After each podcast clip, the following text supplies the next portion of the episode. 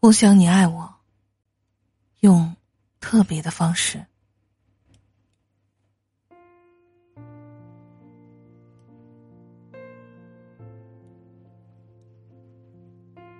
要是能够像孩子一样去爱一个人，该多好啊！毫无保留，完全信任，完全依赖，完全不知道会受伤，也没想过会失去。先生去外地培训了，他给我发了一条。十五秒的宣传视频，也没有额外的文字和语音的讯息告诉我，他要去哪儿培训，什么时候回来。我很想问他，但又怕问了以后得不到他的回复。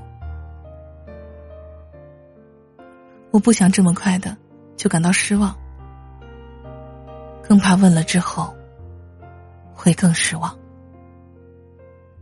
索性放下手机，陪闺女玩魔法泥去了。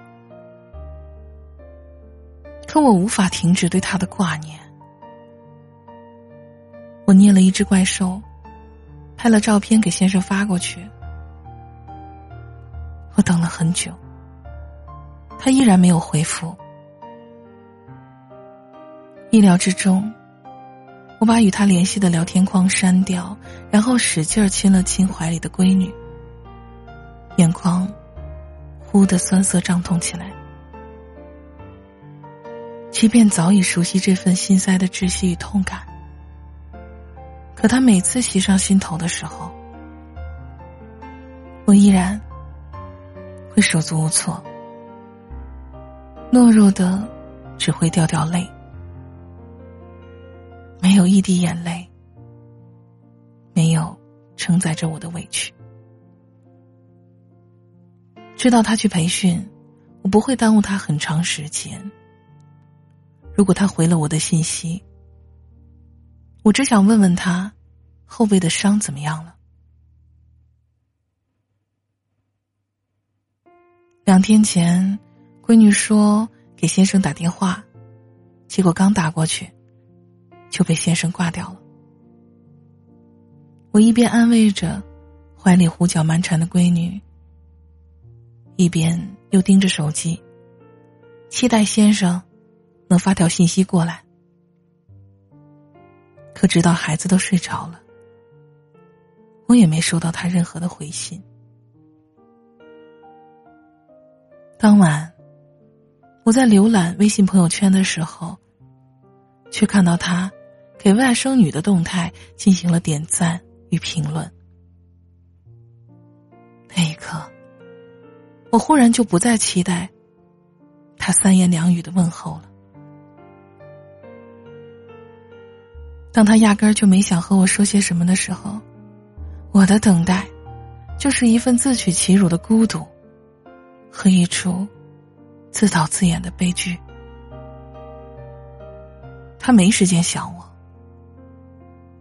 就算有时间，他也不愿意分出发一条信息的时间来陪我。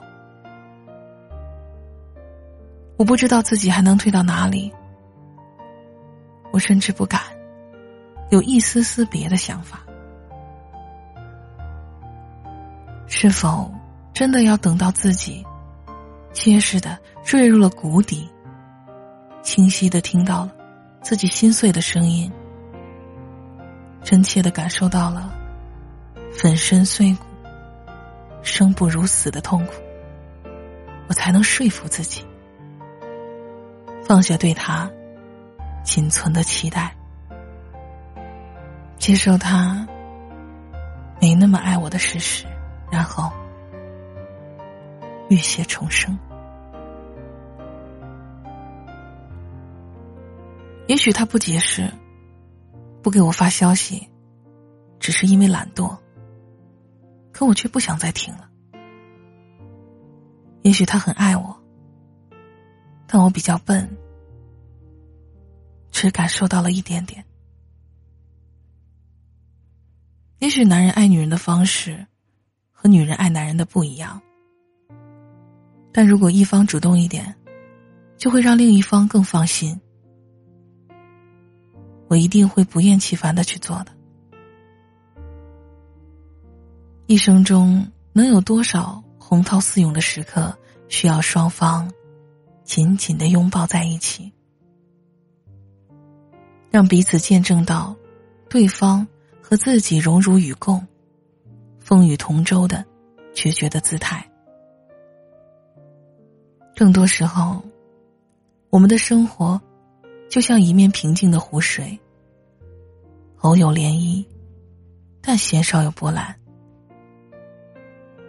即便如此，那份维系在彼此之间的爱，就不需要那般深厚了吗？因为生活平凡，就不再需要我们付出更多的时间与精力去经营和培养了吗？如果没有寻常日子里细水长流的陪伴与呵护的积累，我们又有什么理由去相信，当生命中更大的需要到来的时候，我们的另一半会坚定不移的对我们不离不弃呢？如果连说都懒得说，我是不是也可以懒得听呢？但这样下去，我们会不会都受到伤害？先生，如果这一次我又让你感到厌烦，你就把这一切当成是我的抑郁吧。我没有贪求很多，一两分钟里，你的只言片语就能抚平我的心绪。在你离开的时候。请告诉我你的方向与归期，即使你也不确定，请在确定之后告诉我，是不是第一时间我不介意？趁现在，你的离开依然是我的悲伤，你的归来依然是我的欣喜。知道自己身上有伤。知道我会担心，请告诉我，你很好。一些话，你亲口说出来，我真的会安心。我相信你，甚至超过相信自己。我想你想到掉眼泪的时候，我不求你的眼里也有光，但请你尊重我的感情。至少回应我的时候，是真的想起我了。在我心里，你从来都是特别的存在，也请你让我看到，在你眼里，我和别人不一样。我会想有很多特权，比如第一个，知晓你的去向与动态；比如最清楚你的近况。我想你爱我，用你自己特别的方式，不同于你对同事、对父母、对亲人的关心。我很乖巧，不需要你额外的关注，但请你别真的就把我晾在一边不管了。日子久了，我会委屈，会有幽怨。我不想怨恨你，那是一件比喜欢你还要劳心费神、更加折磨自己的事情。